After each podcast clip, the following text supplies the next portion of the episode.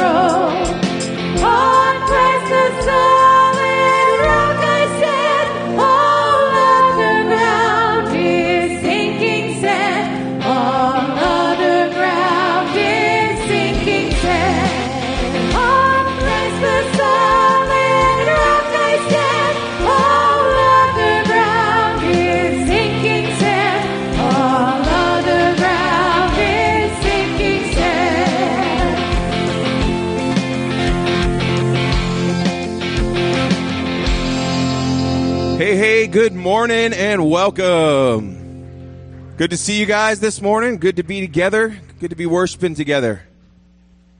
We're going to ask you to join us as we continue and sing. This is Amazing Grace.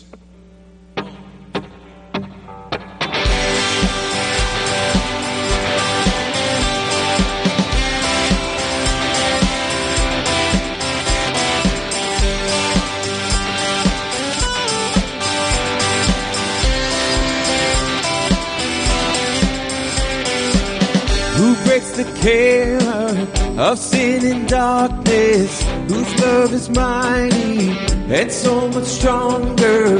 The King of glory, the King above all kings. Who shakes the whole earth with holy thunder? Who leaves us breathless in awe and wonder? The King of glory, the King above all kings. This is amazing grace. This is unfailing love. That you would take my place that you would bear my cross.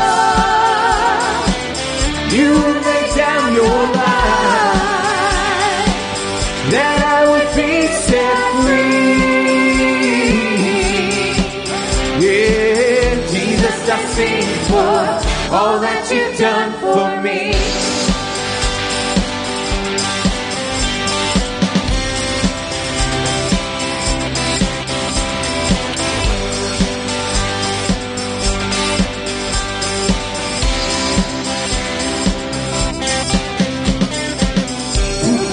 Chaos back into order? Who makes the orphan a son and daughter? The King of glory, Above all kings. Rules the nations with truth and justice? shines like the sun in all of its brilliance. The King of glory, the King above all kings. This is amazing grace.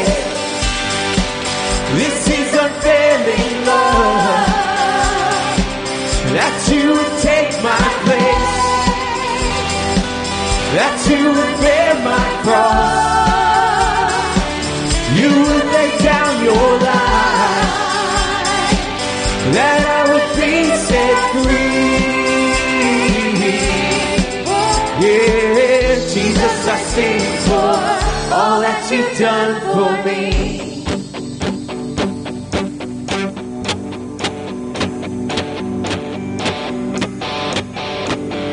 Worthy is the Lamb who was slain, and worthy is the King who conquered the grave. Worthy is the Lamb who was slain, and worthy is the King who conquered the grave. Worthy is the Lamb who was slain, and worthy is the King who conquered the grave. Worthy is the Lamb who was slain. Worthy, worthy, worthy, Lord. This is amazing grace. This is unfailing love. That you would take my place. That you would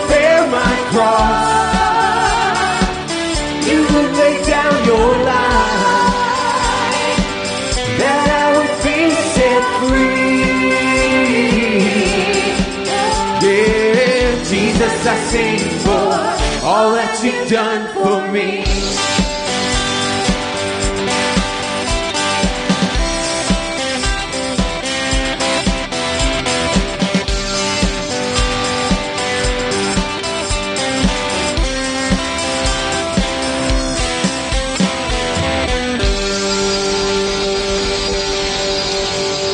Amen. This is amazing grace.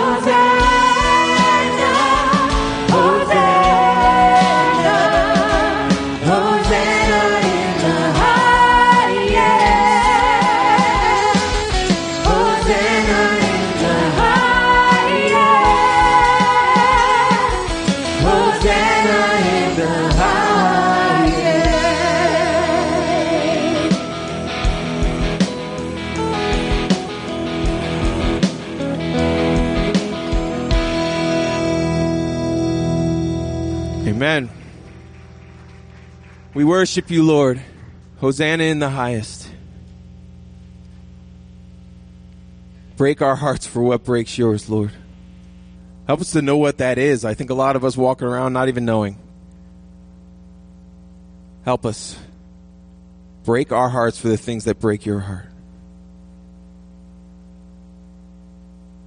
If we're not even in a place where we can recognize what that is, Lord, invade our lives. Move us, change us, push us, mold us. Speak to us, Lord. You are great and mighty and powerful. We give you all praise and glory and honor this morning. We love you.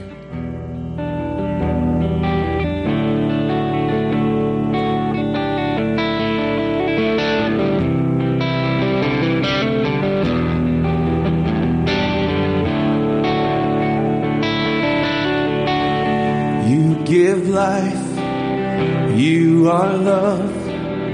You bring light to the darkness. You give hope. You restore every heart that is broken.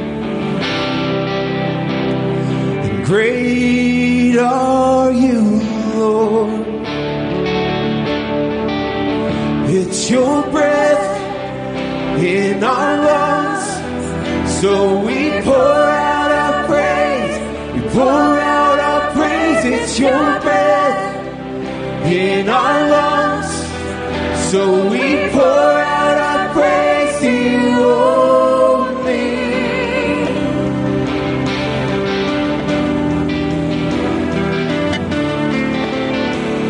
You give life. You give life. You are love. You bring light to the darkness. You give hope. You restore every heart that is broken. And great are you, Lord. It's your breath. It's your breath in our lungs. So we pour out our praise. We pour out our praise. It's your breath in our lungs. So we pour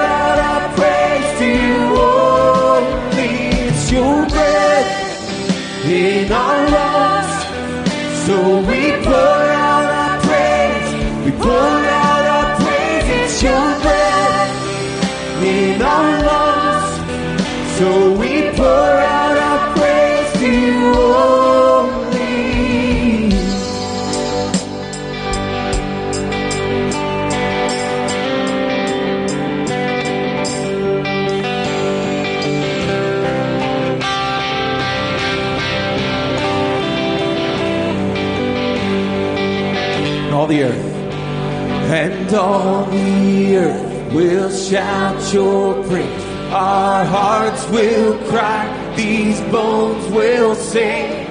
Great are you, Lord.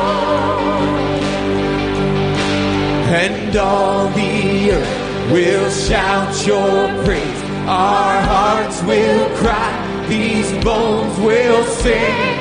Great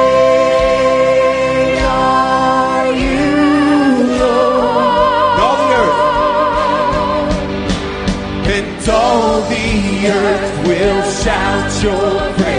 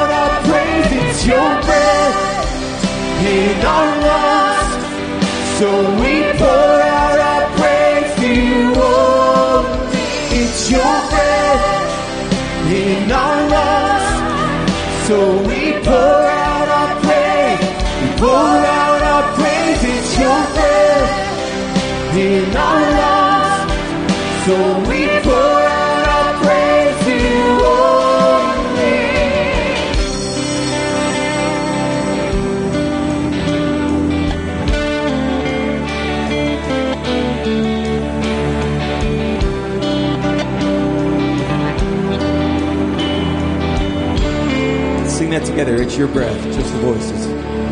It's your breath.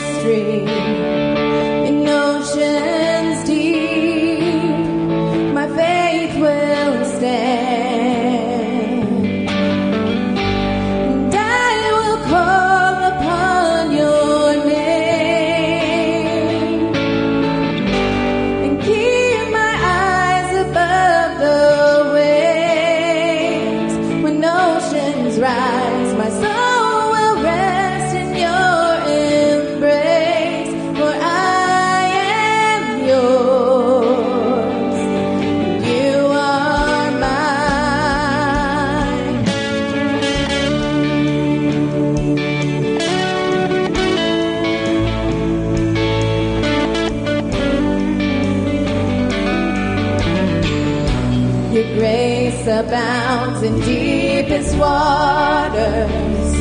Your sovereign hand will be my guide. Where feet may fail and fear surrounds me, you've never.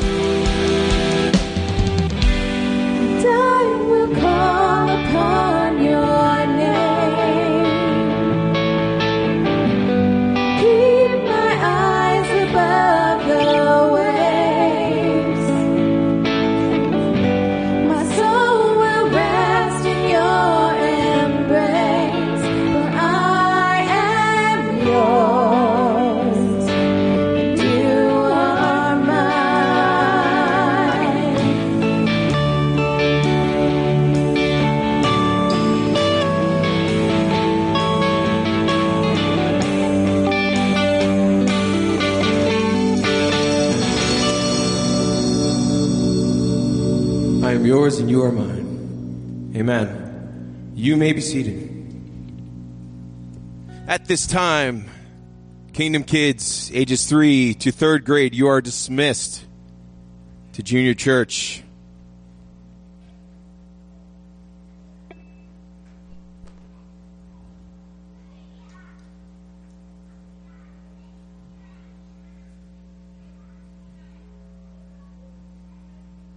Have fun, but not too much fun. As they go, I'm going to invite the ushers to come on down. My good friend Jay Luna is going to pray for us.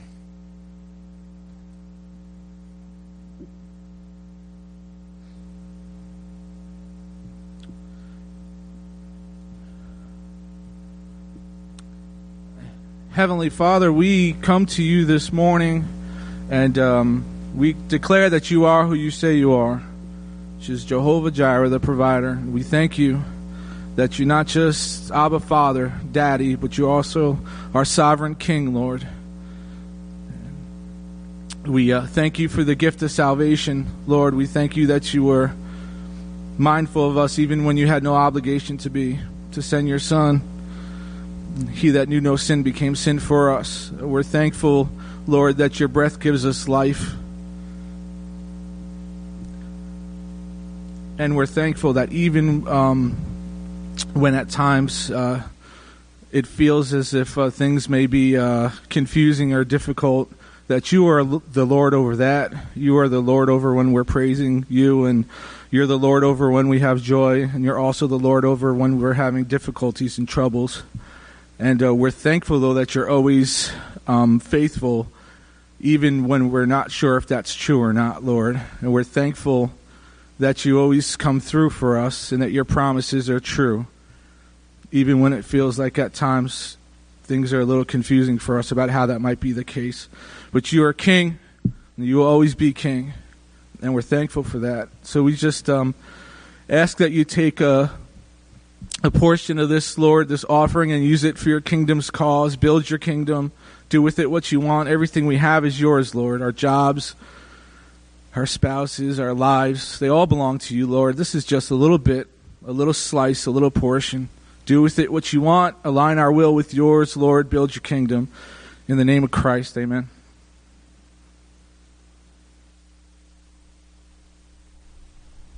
Well, good morning, good morning, hello again.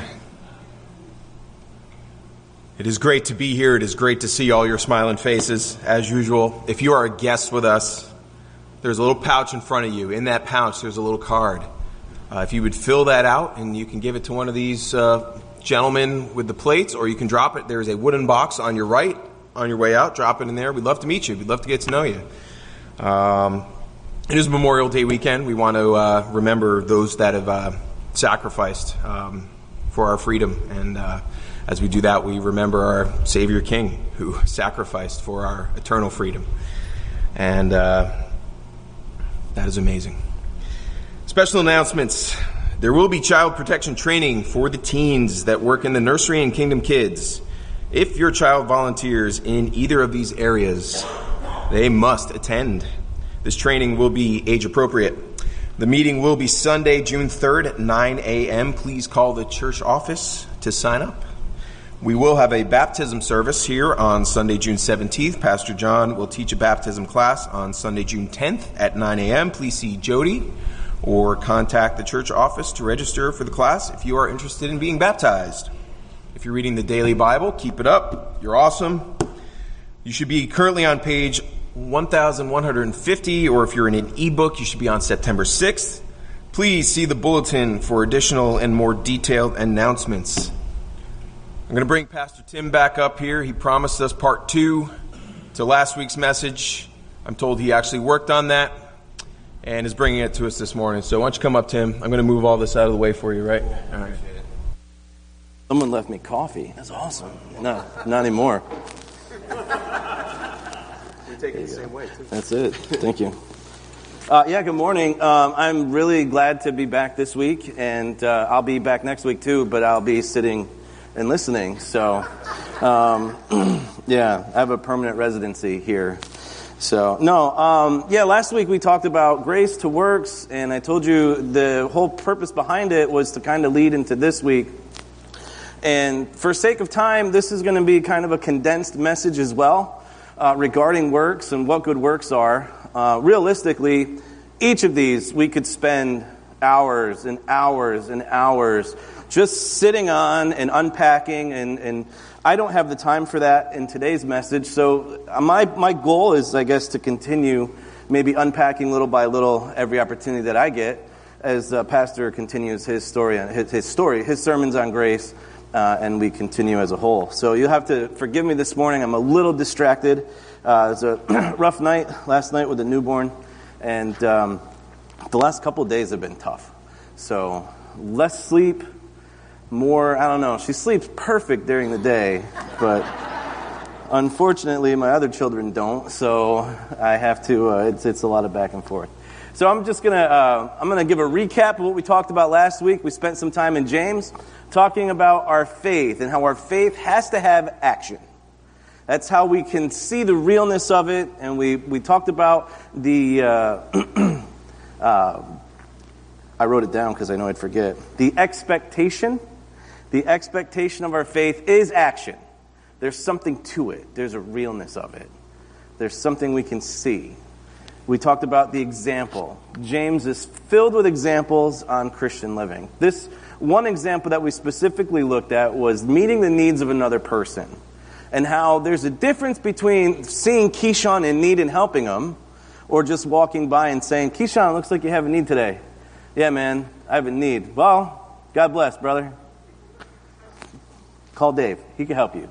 Right? I, I, mean, honestly, that's, that's what he's talking about. He says, you, you have been created to do works. These are little things that you can do that show that there's a realness of your faith. A realness. A couple, uh, it's probably about maybe a month and a half, maybe almost two months ago, I had overheard a conversation where someone was talking to uh, another person and they had talked about how you know, they were in need. They needed some groceries. They needed some help. They needed some support. And, and, and, and this isn't a knock. This, they're not, the person's not here. This is not a, a shot at anybody in particular. I just overheard the conversation, and this was an honest conversation. I don't think there was any maliciousness to it. It was an honest conversation. The person looked at him. They probably didn't understand, like, how do I help? What do I do? And all they looked at him and said was, well, we have a food pantry that meets every Thursday. And I thought, think we just kind of missed it a little. This is the first week of the month. We have a food pantry. It does meet every, every third Thursday. But if someone's in need, sorry, where's Jody? I know she's in here. Jody can hook you up. Talk to her. This is what I'm saying. Sometimes it just, we don't even realize it happens, it just happens. It's not malicious. It's not that person wasn't intending to blow that other person off. They just, they gave them the right information, right? But could they have gone, could we have gone, could I have gone to a different level and said, hey, if you need help, let's get this help taken care of right now? Meeting people's needs where they're at. And where we left off, we left off with the exhortation. We were talking in the book of Ephesians, chapter 2 specifically.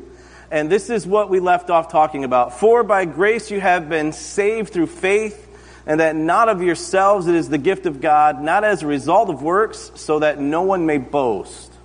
For we are his workmanship, created in Christ Jesus for good works, which God prepared beforehand so that we would walk in them. It's not by works, it's for works. So let's pray, and we're going to continue as we talk about what are good works. Father, we thank you for today. Lord, I pray that you would just uh, be with us this morning as we meet and we talk about your word. Lord, I pray that you would help me to speak clear and to uh, just give me focus as uh, we bring your word this morning. Open our hearts and ears to what you have for us. Lord, help us to just kind of stop and look at ourselves and, and come to this understanding that we have been created to do good works, deeds, service, action. But Father, sometimes we don't. So give us all that desire to see where we can improve, see what we can change, see what we need to cut out, see how we can better serve you and serve the kingdom. So, Father, we ask that you be with us. We uh, commit this time into your hands, and we ask these things in your name. Amen. So, it is not by works, it is for works. I have it highlighted here. God prepared beforehand so that we would walk in them. We have been created. We are this workmanship. We have this, this, this, uh, I guess, lifestyle that God has given us. And this is what Paul says to walk in them. This is a walk. This is a way to walk. This is to follow a planned pattern. If you've gone, um, who likes to hike? Do people like to hike in here? I don't. I don't hike a lot. I do sometimes, but I know that when I hike, I have got to follow the map. So when I go to a trail, the first thing I do is where is the information where I can find the trail so I know where I'm going. The last time I went hiking, I went with a friend and he was like, dude, I hike here all the time. It's no big deal.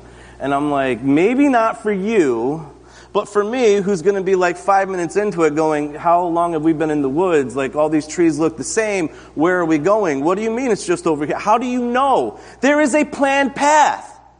And just like we wouldn't just get up and walk into the woods and be like, yeah, I think today I'm just going to hike for six hours and then find my way back. We want to know where we're going. We want to know the purpose to it. We want to know the plan. We want to know what markers to look for. We want to know what signs to look for. We want to know, hey, there's danger on this side of the path, so we got to stay over here. We want to know all that stuff. At least I do, because truth be told, I don't like hiking. I don't. It's like like extreme walking. I don't know. It's just like, you know what I'm saying? It is. I know people are like this guy. No, hey, listen. It's all right. It's all right. So this morning, I, am going to be honest with you. Um, I've kind of not stolen. I've taken something called the Heidelberg Catechism. You've heard Pastor John refer to it. Um, and we're going to start here. This is going to be the building blocks, excuse me, and the foundation for our message today. We're going to take a look at some of these things and we're going to kind of flush it out and, and get a, a general idea of what this means. And that way, when we have more time to spend a little bit more time unpacking and unpacking and unpacking, we can see what each thing is on a little deeper level. But for sake of time this morning, there's going to be a whole lot of scripture involved. I think I have like 28 slides. I know it's like, that's a lot, man, but it's a lot of scripture. And there's a reason for that. And when we get to the end, you'll notice that there's a dot, dot, dot right after glory. Because there's a second part to this.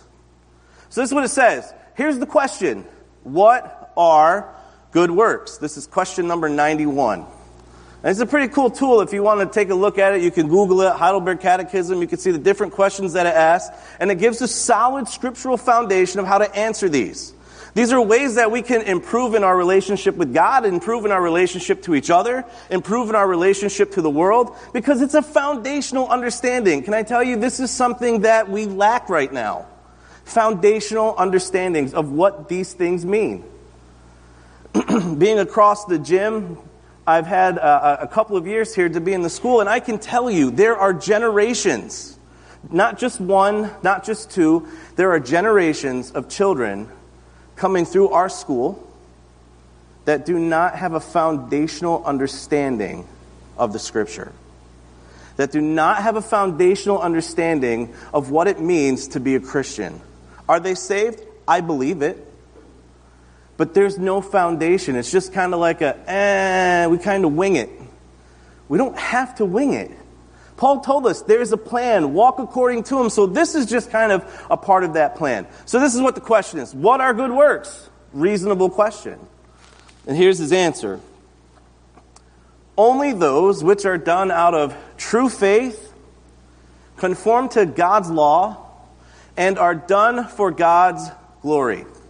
On your notes, you have three blanks. You'll notice when the slide switches, and I got to give super awesome props to Ryan in the back. I can't tell you how awesome it is to not have to worry about a clicker. I give him the slides, I give him a copy of my sermon, and I just say, follow along. And he does, and it's awesome. Phenomenal. I can't tell you how it's, I don't even have to think about it. I just look down, oh, that's next, and it's already up. It's great. Thank you, Ryan. I gotta, I gotta give you some, some props for that. So, the Heidelberg Catechism, what are good works? In your notes, you have three blanks done out of faith, conform to God's law, done to God's glory. There's two more blanks, but we'll get to those at the end. So, our first one, done out of true faith. And this is simply all it means. These are works that reflect a genuine faith. A genuine faith. And here's some scripture that we're going to build on as we look through them to see what does it mean to have a genuine faith. And this is what Christ says in John chapter 15, 4 and 5. It says, Abide in me and I in you, as the branch cannot bear fruit of itself unless it abides in the vine, so neither can you unless you abide in me. I am the vine, you are the branches. He who abides in me and I in him, he bears much fruit. From apart from me, you can do nothing. There is no one that Christ justifies, which means he blots out our sin record, that he doesn't place on the path to sanctification. There is no one, I'll say it again, that Christ justifies that he doesn't begin to sanctify. Part of the problem is sanctification requires our involvement.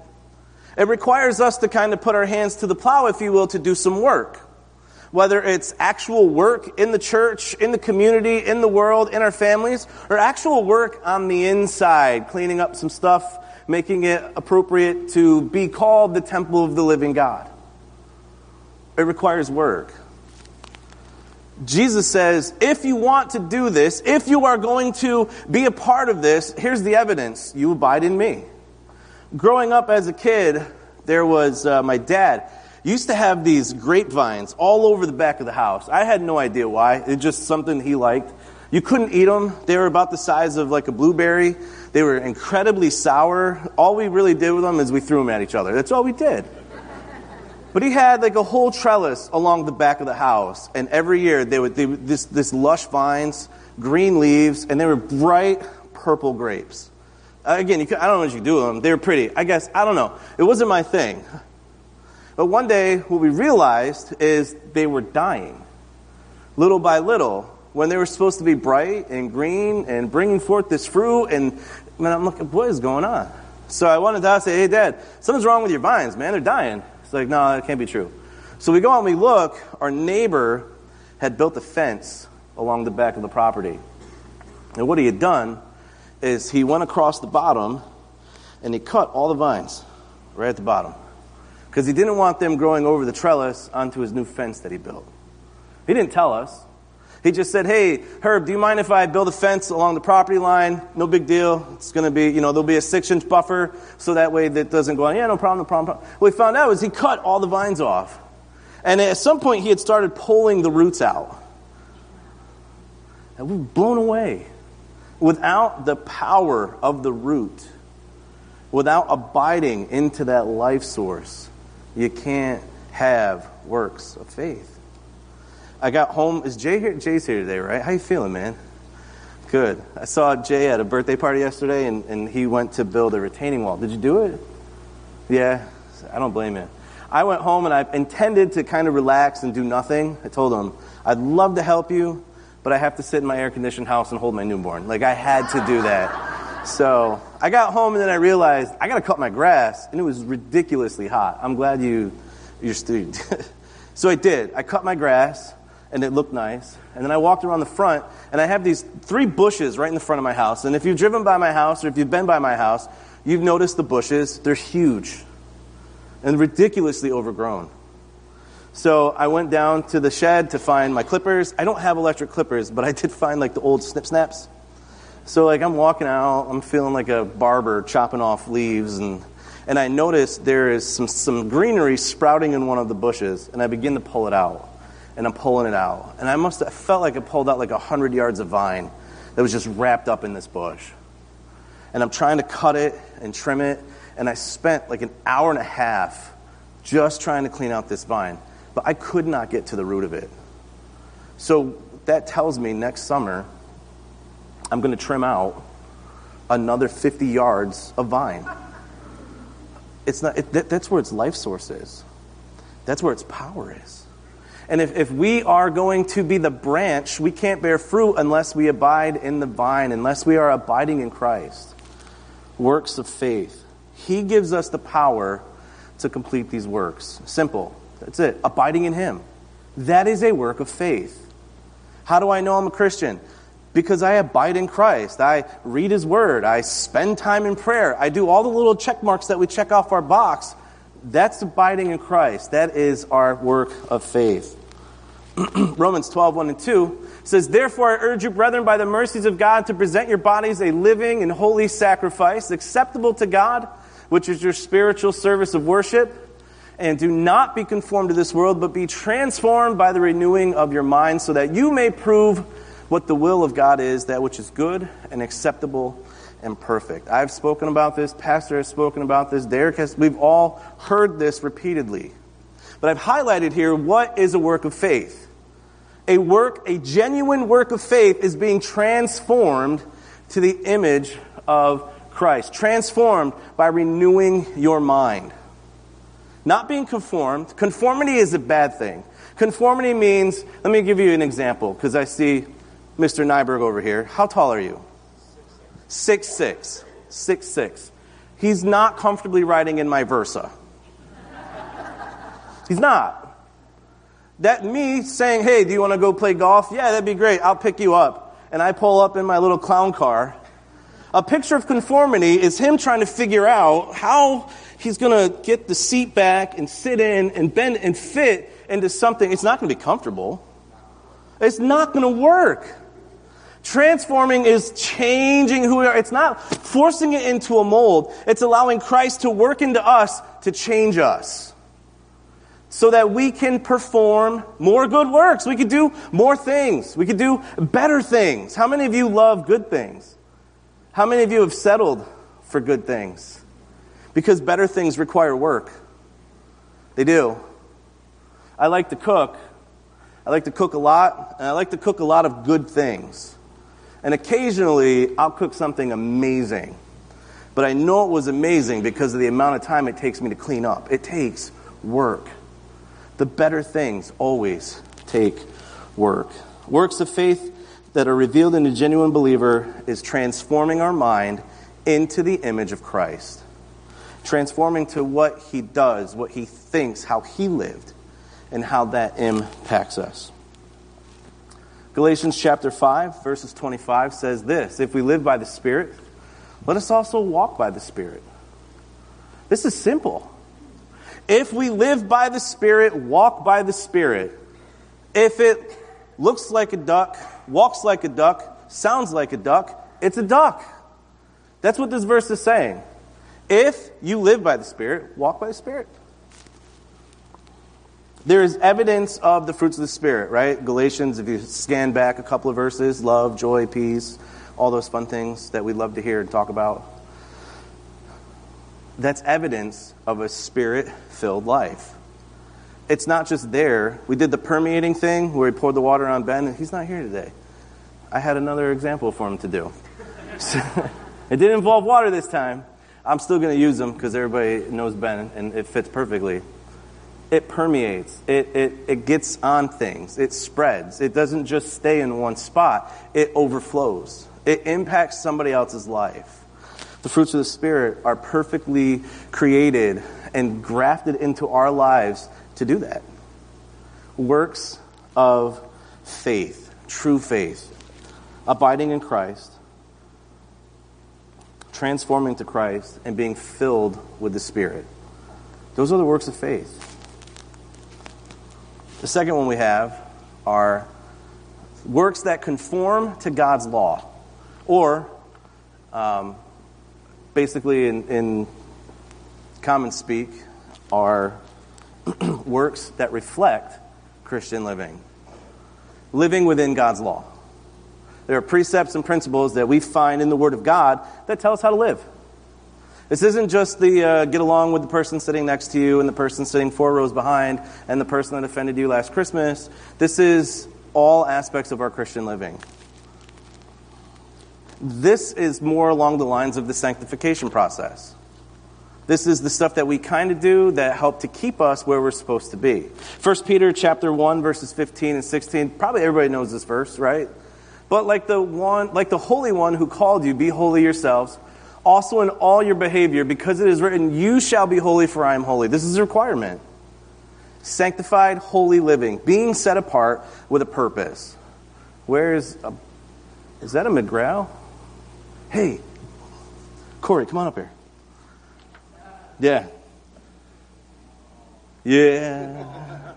I have some object lessons that I brought with me today. I know. I didn't even recognize you, man. Seriously.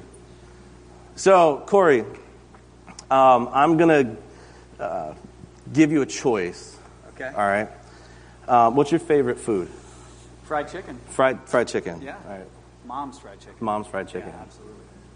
And mashed potatoes. Can I have two? The correct answer is your wife's fried chicken. Oh, my wife's fried Your chicken? wife's My yes, fried yes. Okay. So your wife's fried chicken. So. Can, uh, can Ryan block that off? Rewind that. Uh, so I'm gonna, I'm gonna, I'm gonna. This is what this looks like in, in, in practice. Okay, we're using fried chicken. His wife's fried chicken, to be clear. So I, I brought two containers from the house with me today, and I gotta set this down for a minute. And Corey, I'm, I'm gonna give you your wife's fried chicken, but you have to determine which container you want to put it in. Okay. Both of these containers serve the same purpose. Okay. Both of these containers, let's just pretend they're the same size. Okay. Both of these containers will hold the fried chicken. Okay. Which one would you like to use? Probably the, the clean one. Why? Well, this looks kind of gross. I don't wouldn't open it. See that. Yeah. Yeah, this does look really gross. This had, um, and I knew. Thank you. You can sit down. Thank you. Uh, I knew I was. I, I had some messages coming up, and this was the direction I was planning on going with it. So about two weeks ago, I had um, beef and broccoli that I made at home, and I put it in this container, and I have let this container purposely kind of sit out. And you can. uh, You don't have to pass it around, but so you guys. There's stuff in it. This container was set apart for a purpose. It had beef and broccoli. in It It was delicious. But Corey doesn't want his fried chicken in this. Why? It's, it's dirty. Is it dirty on the outside? It looks real good on the outside. I, we're not going to take the lid off because I'm telling you, it's I will probably throw this out because if I bring this home, my wife is going to be like, Can you stop using my Tupperware for sermon lessons? No, we would want this one. We want this container. It's clean on the inside. It serves its purpose and it serves its purpose well. Is this container going to remain to be clean all the time? No, because if I put fried chicken in it, it's going to have fried chicken in it. And if it gets soiled and messed up, what do I have to do? I got to clean it out. I got to wash it up. I got to take care of it. This is an example. We're not going to be perfect all the time. We're going to mess up. Our vessels are going to be dirty. We can choose to sit with a dirty vessel, or we can be like God. We can take the time to clean up and to do what we're supposed to do with it. Now, again, I, I don't even think I'm going to bring that beef and broccoli one home. If I do, you can guarantee I'm going to be the one that has to clean it. I would do it anyway. I would probably soak it for like eight hours in bleach. And then, uh, it's gross. It is. It's gross. It's gross. But can I tell you, a lot of our vessels look like that. We're set apart, sort of. We, we, we, could, we could put fried chicken in there. Can I get a show? Who's going to eat the fried chicken out of that container? Nobody. Jimmy's thinking about it. it depends. I am in college. No, we're not. I mean, let's be honest. We're not going to eat the fried chicken out of that container, but we expect God to use our container that's filled with garbage.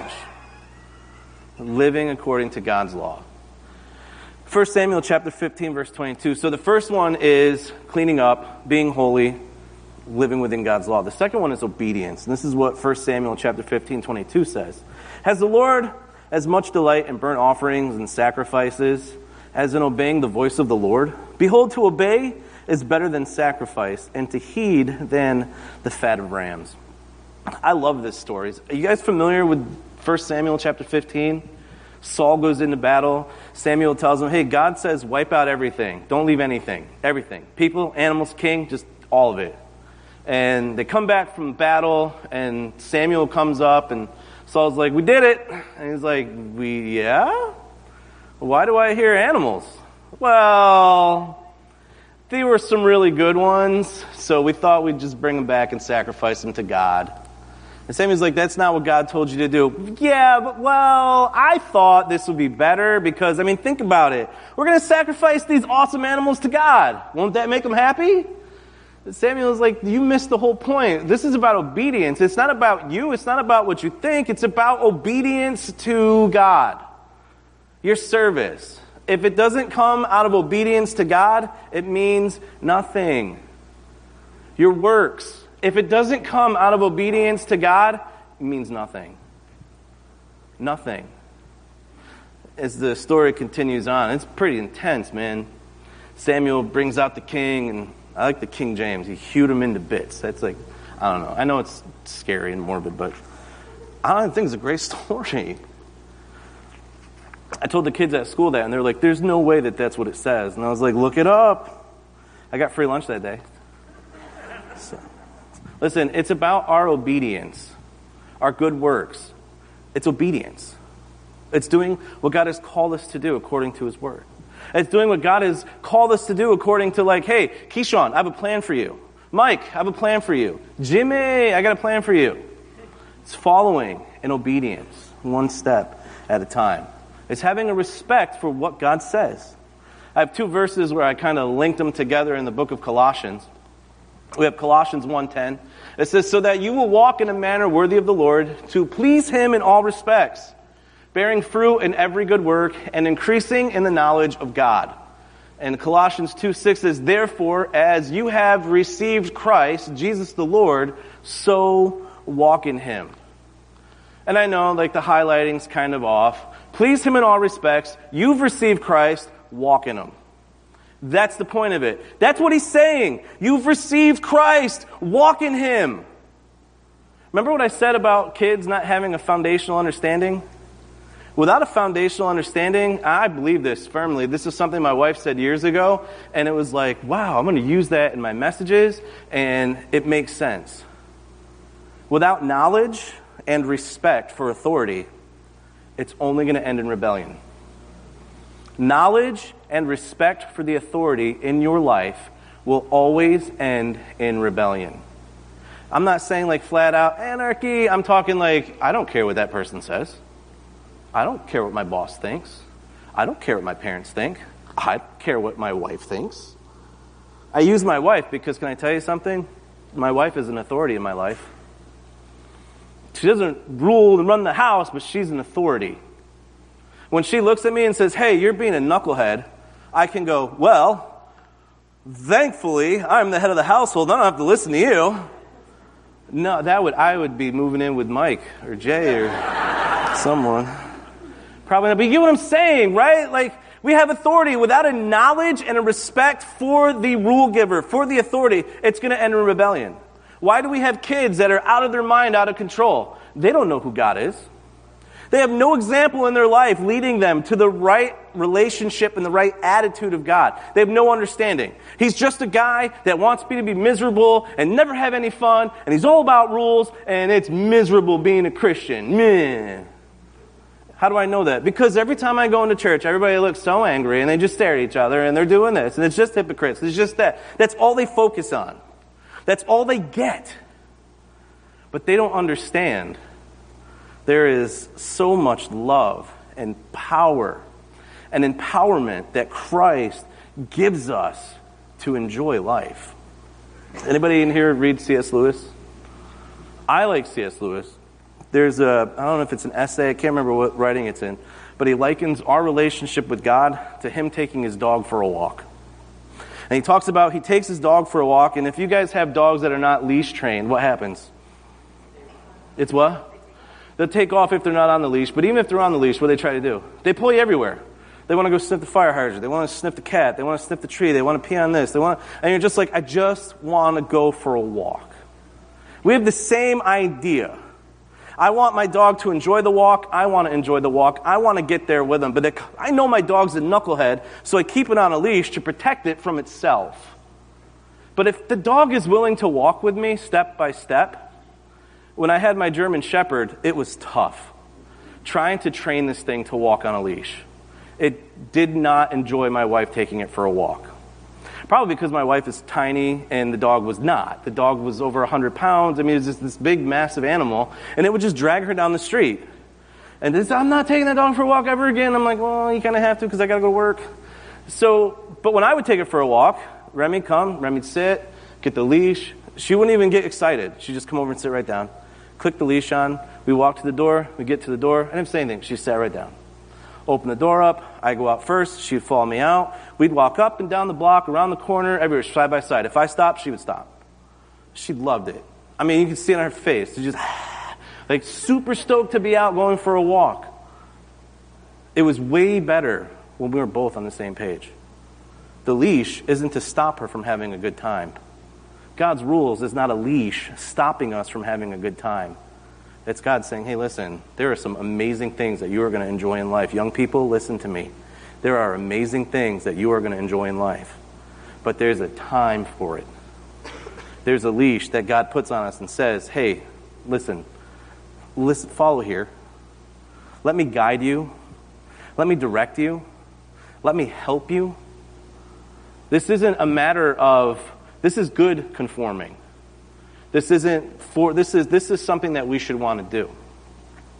Is to be willing to say, "All right, God, I'm going to be yielded and I'm going to be broken and I'm going to let you guide and direct." If that means clean stuff up, it means clean stuff up. If it means go here, I'm going to go here. If it means stop, it means stop. We get it. Experiencing liberty in Christ, and this is what is really important about understanding conforming to God's law because we have liberty. I'm, I'm not the kind of person that sits back and says, you can't have any fun, you can't enjoy life, there's no point to it. No. Like, I, I read a lot of Piper, I've read a lot of Francis Chan, I totally get where they're coming from. They talk about liberty and being able to experience God in His fullness and just being able to experience what God has created for us to enjoy for His pleasure. But I also understand that liberty is not like a free pass to ignore my personal sin. It's not. It's not a free pass to look at it and say, I, I, I'm outraged against sin, just not mine. I'm outraged at what Gary does. I can't believe he would do that. Well, what about me? Uh, be outraged about your sin. That's when we start to really truly understand that it's more than just talk. Because I really truly believe once we become outraged about something, we're willing to do something about it. So, are you outraged this morning about your personal sin? You know, those little closet things that we just, we don't tell anybody about, we don't talk about in prayer meeting, we just take it quietly before God, God, help me overcome this. I don't know. I know there's things in my life I need to start outraging against. Pride, my attitude. These are tough. They come and they go, and it's like an ebb and flow. Some days I'm like super good with it. Some days I'm like, I don't want to talk to anybody. I don't want to see anybody. This is, it's, listen, let's be honest with ourselves. If you can't be honest with yourself, you can't do any of this stuff. You can't figure these works out. So we have the first one, done out of faith, genuine faith, conforming to God's law, and there's that third that third level was gifts that are done, works, good works, deeds that are done to glorify him. These are action.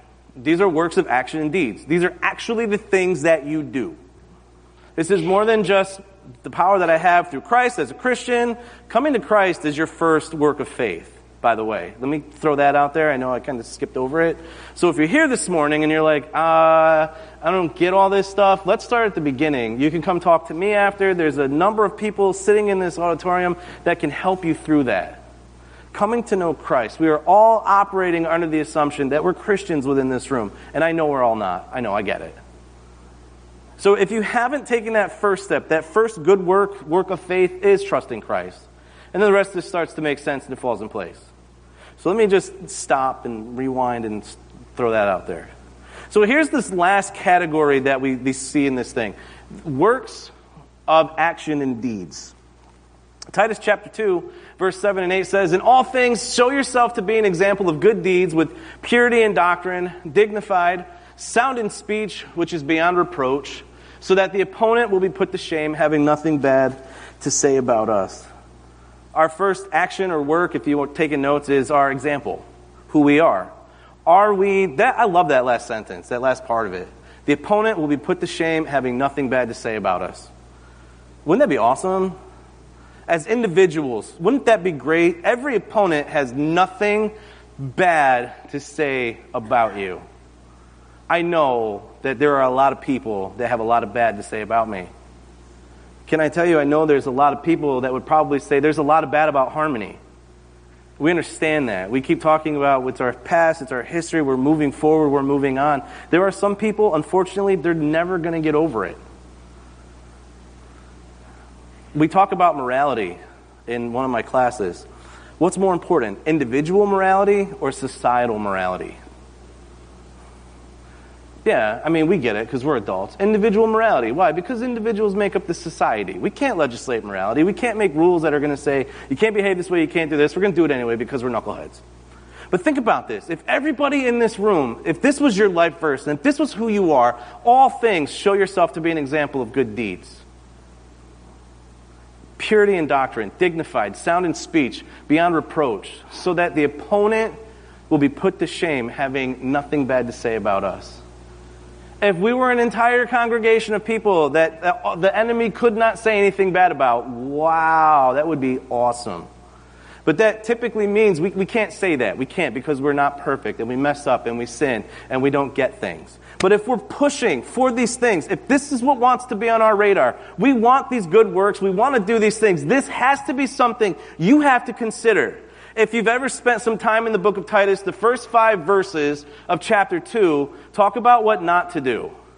Don't be angry, don't be this, don't be gossipers, don't be drunk, don't be acting foolish, don't get out of control. That's like the first, the first couple of verses. And this is a message that is sent to the congregation of people. It doesn't matter if you're old, it doesn't matter if you're young. Here's some things to consider. I think it's great that they use things like that and I like, don't kill someone. How many of you in this, don't raise your hand, please. I, one of these days, I, I, I know, one of these days I'm going to say and someone's going to go, I did. Right? We, I haven't killed anybody. I haven't. I haven't robbed a bank. I haven't done anything incredibly scandalous. but I know that I gossip. See, we bypass the little things. And we, well, at least I'm not like this guy. And we're going to look at that in a minute when we talk about the last two things. So, is your lifestyle an example to other people? How does it measure up? Colossians chapter 3 verse 17 says, "Whatever you do in word or deed, do all in the name of the Lord Jesus, giving thanks through him to God the Father." This is our lifestyle. Everything that we do. This is when I pump my gas. This is when I tip the waitress. This is when I, you know, I'm, I'm coming into my driveway at night. This is when I'm out in the store and I'm just carrying on about my business. And this is, this is everything I do. This is my normal day to day stuff. Those are considered good works because everything we're supposed to do is supposed to be a reflection of God. Whatever you do in word or deed, what you say, what you do, do it to honor God and glorify Him. It means my attitude's always got to be in check. It means my motives have to be right where they're supposed to be. It means that when I'm walking through Target and my kid's not listening, people six aisles over aren't going to hear me yelling at my kids. I do it. Am I alone? No, no, no. You know, my, I, am telling you, my wife is amazing. Maybe she should preach. That should be the. Uh, she'll say, you know, they don't want to hear you yelling at the kids, and I love that, right? Anybody ever been in that situation where your significant other is politely, quietly rebuking you, and you're like, yeah, they do. They want to hear me. Yeah, why? Because that's my pride going, don't tell me I'm wrong. Don't. I hate that. What I hate more about it is I hate that that's my reaction. And again, I told you, there's things, I, listen, my pride, shh, if I could get that under control, I don't know. Maybe that, that's, it's like I told my, I tell you, there's a reason why I don't work out. All right? So with this personality and these stunning good looks, if I was in shape, I'd be in a lot of trouble. No, I'm kidding. It's a joke. it's all right. My wife rolls her eyes too. It's, uh, it's totally fine. Our life is an offering to God. Micah 6 8. Everybody knows this verse, right? Micah 6 8. He has told you, O man, what is good and what does the Lord require of you? But to do justice, to love kindness, and to walk humbly with God. These are works of action. Do justice, love kindness, walk humbly. Do justice. I speak for those who can't speak. I intervene for those who are innocent. I get involved in things like orphanages and poverty and big ticket things like sex trafficking. And, you know, I, when I talk about this in school, I say the same thing. Listen, we got a whole bunch of crazy things going on in society that a lot of Christians are going, I don't want to get involved in that.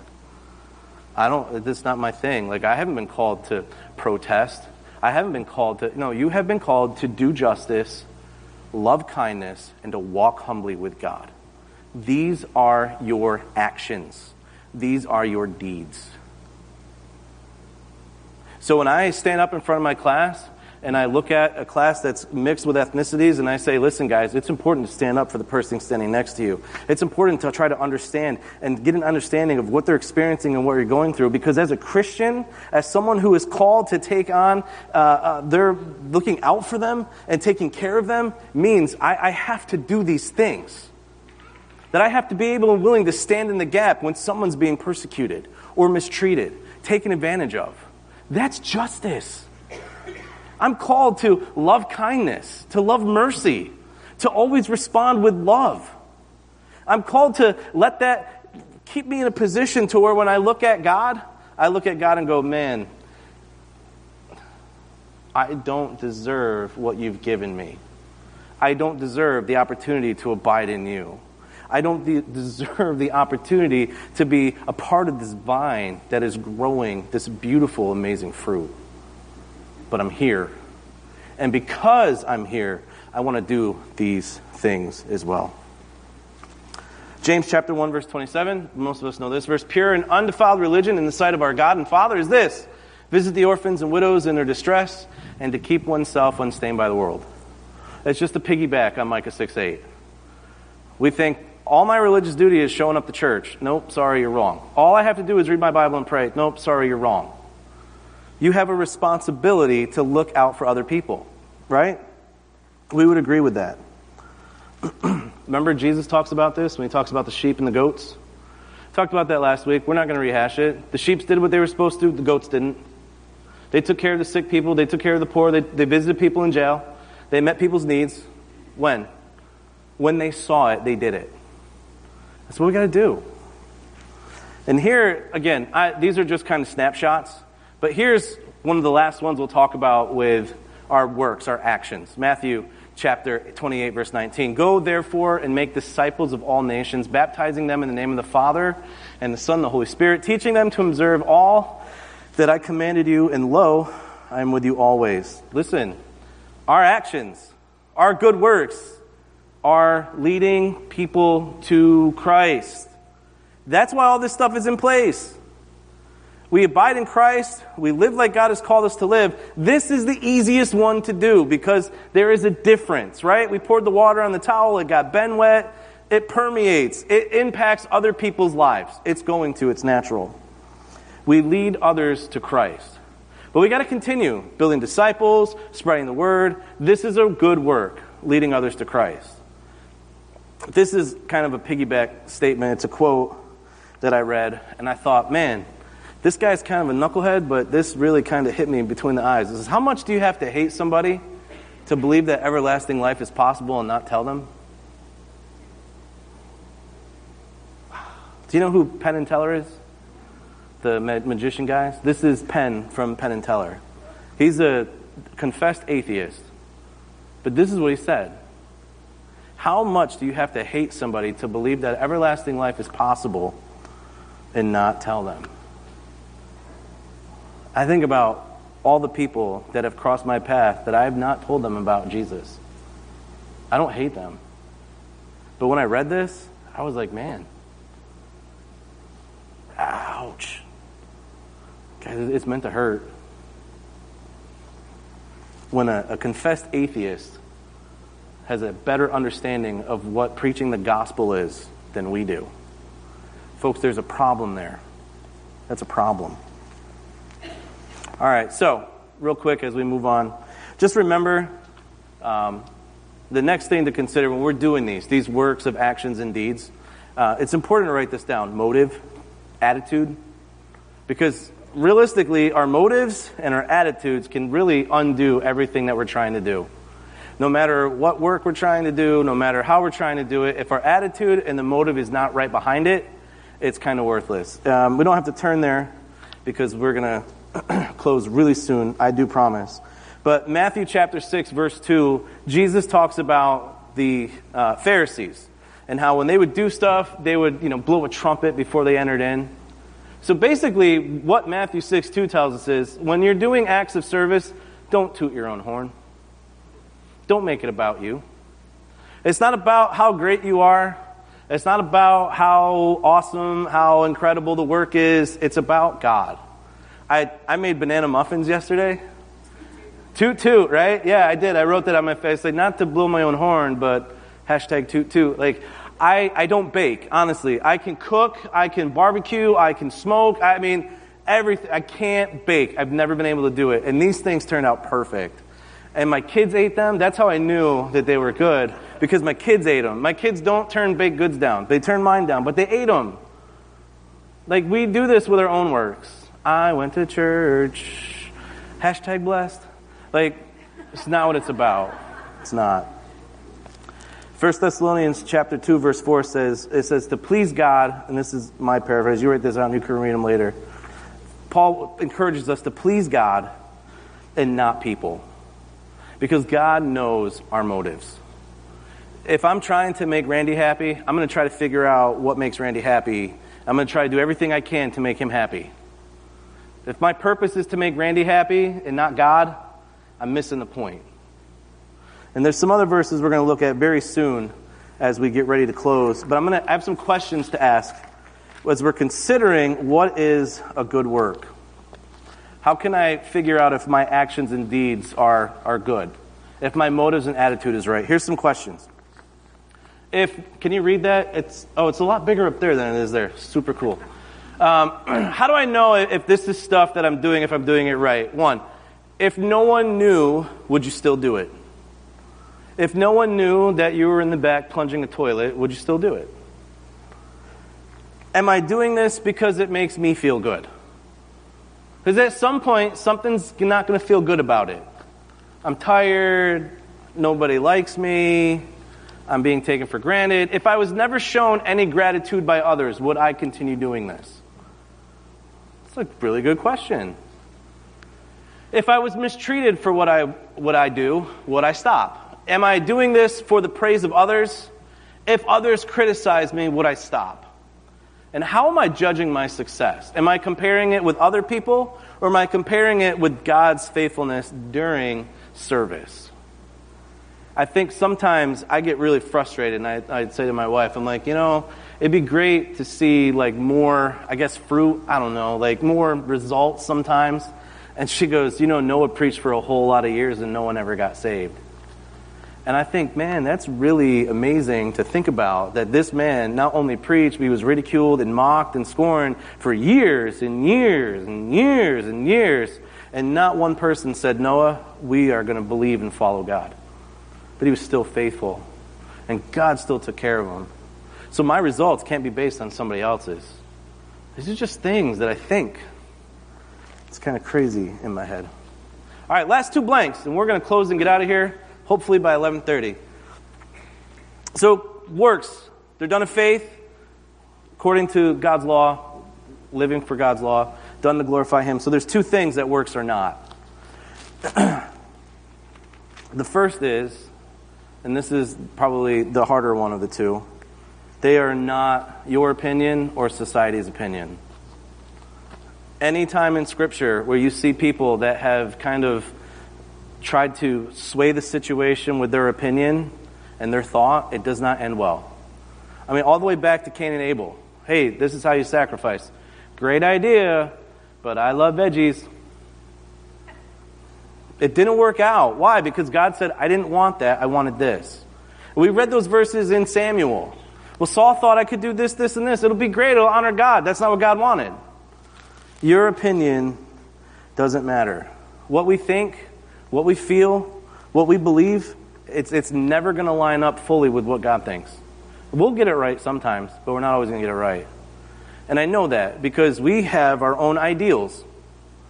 I prefer 70, 75 degrees, sunny, big fluffy clouds, and a nice light breeze that moves from west to east. You're like, that's pretty serious. You thought about this. I have, and here's why because I want that nice, cool mountain air to come down Wurtsboro and pass through Middletown. I want, that's, what I, that's ideal to me. I would never leave. Never, ever, ever consider leaving New York. I wouldn't even go on vacation. I'd be like, no, where am I going to go where it's going to be 75, sunny, no humidity, big fluffy clouds, and a nice light breeze that continues west to east? Right? Who's with me on this? not everybody has their hand up. Why? Because some people go, you know, I really prefer like 95. Where's Ben? This is why I needed Ben here today. Because Ben would tell me, no way. He wants like 110, 150% humidity. He wants to sweat getting out of bed. Like that's, I can't do that. But that's ideal to him. And just like my ideal temperature, look, we don't all agree on that. We can't let our ideals, our opinions be what sways us. Again, if you, if you read C.S. Lewis, check out Mere Christianity. He talks about this in the Three Parts of Morality chapter, where he talks about um, our ideals. That, that's exactly what it is. It's your opinion. It, it can never be perfect because it's your opinion. Like, we have a standard when it comes to math 2 plus 2 is 4. If we threw that out there and Lane said, I got five, we'd be like, Lane, you're wrong. And we could say you're wrong because we have a standard. This is our standard. So, we can't be our own measuring stick. So it's not about our opinion, it's about God's. And the second part of that is the tradition of elders. And I put a little asterisk thing there because it's not elders in terms of like our elders here at the church. That's why it says the collective wisdom of any culture and its worldview and insight. This is in Matthew chapter 6 where Jesus is talking about that. Don't be like the Pharisees. Don't be like the hypocrites. Don't toot your own horn. Don't, don't do that. That's bad. That's really wrong. That's not what we want to see. And I'm going to read for you in Matthew chapter 15. This is one of my favorite portions of Scripture. And this is a, just an example of, of walking in tradition. This is Jesus, and he's hanging out with his disciples. and if you have like chapter breaks and stuff, it even says tradition and commandment. And then this is what Jesus says. Then some Pharisees and scribes came to Jesus from Jerusalem and said, Why do your disciples break the tradition of the elders? For they do not wash their hands when they eat bread. And he answered and said to them, Why do you yourselves transgress the commandment of God for the sake of your tradition? For God said, Honor your father and mother, and he who speaks evil of father or mother is to be put to death. But you say, Whoever says to his father or mother, Whatever I have that would help you has been given to God. He is not to honor his father or his mother, and by this you invalidated the word of God and for the sake of your tradition. You hypocrites rightly did Isaiah prophesy of you. This people honors me with their lips, but their heart is far from me. But in vain do they worship me, teaching as doctrines the precepts of men. After Jesus called the crowd to him, he said to them, Hear and understand, it is not what enters into the mouth that defiles the man, but what proceeds out of the mouth that defiles the man. This is my favorite part of this story. It says, Then the disciples came and said to him, Do you know that the Pharisees were offended when they heard this statement? The Pharisees were offended when Jesus preached at them. That's funny to me. Because I get offended when Jesus preaches at me. And I go, I know better and I really don't. And we do this a lot. And when I say we, I mean collective Christianity as a whole. This isn't specifically shot at Keyshawn or David or Harmony Baptist Church. When the Word of God is rightly applied, people bristle at it because it doesn't fit what they think is right. This is an example right here where the disciples said, You know, you offended the Pharisees, Jesus. Jesus says, Every plant which my heavenly Father did not plant shall be uprooted. Let them alone. They are blind guides of the blind. If a blind man guides a blind man, both will fall into a pit. Jesus says, Okay, so what? They're offended. Let them do the thing. They're blind anyway. They just don't get it. And sometimes this is what we have to get over get over our blindness, get over our tradition, get over our opinion, and focus on the things that really matter. Colossians chapter 2, verses 20 through 23, and we're going to close. It says, You have died with Christ, and he has set you free from the spiritual powers of this world. So why do you keep on following the rules of the world, such as don't handle, don't taste, don't touch? Such rules are mere human teachings about things that deteriorate as we use them. These rules may seem wise because they require strong devotion, pious self denial, and severe bodily discipline, but, and this is why I highlighted this all that extra stuff, all of our opinions, all of our traditions, yeah, they seem wise. They take devotion. It's self denial in some respects. It takes discipline. But this is what Paul says they provide no help in conquering a person's evil desires. Why? Because it's not rooted in the good works that God has crafted us in and ordained us in to walk in. Does that make sense? And this is where we're closed. It's our last slide. So we just kind of took everything and we threw it into one thing and we'll spit it back out. Our good works are done out of a true faith that reflect genuine belief, that maintain a lifestyle that is within the boundaries of and consistent to God's law, are done with the proper motives to bring glory to God without our personal or traditional influence. Those are our good works in a nutshell. Let's close in prayer. Father, we thank you for who you are. Lord, we thank you for the opportunity to be here today. And Lord, as we try to figure out what it means to have these works in our lives, that we would just get an understanding that we can live for you. But Lord, we need to get out of our way sometimes. So Lord, uh, just be with us for the rest of this week. If there's someone here who has not taken that first act of faith to come to know you and is seeking, Lord, I just pray that you would uh, just continue to uh, pour into their heart. Lord, that today would be the day that they would come find someone to settle that up.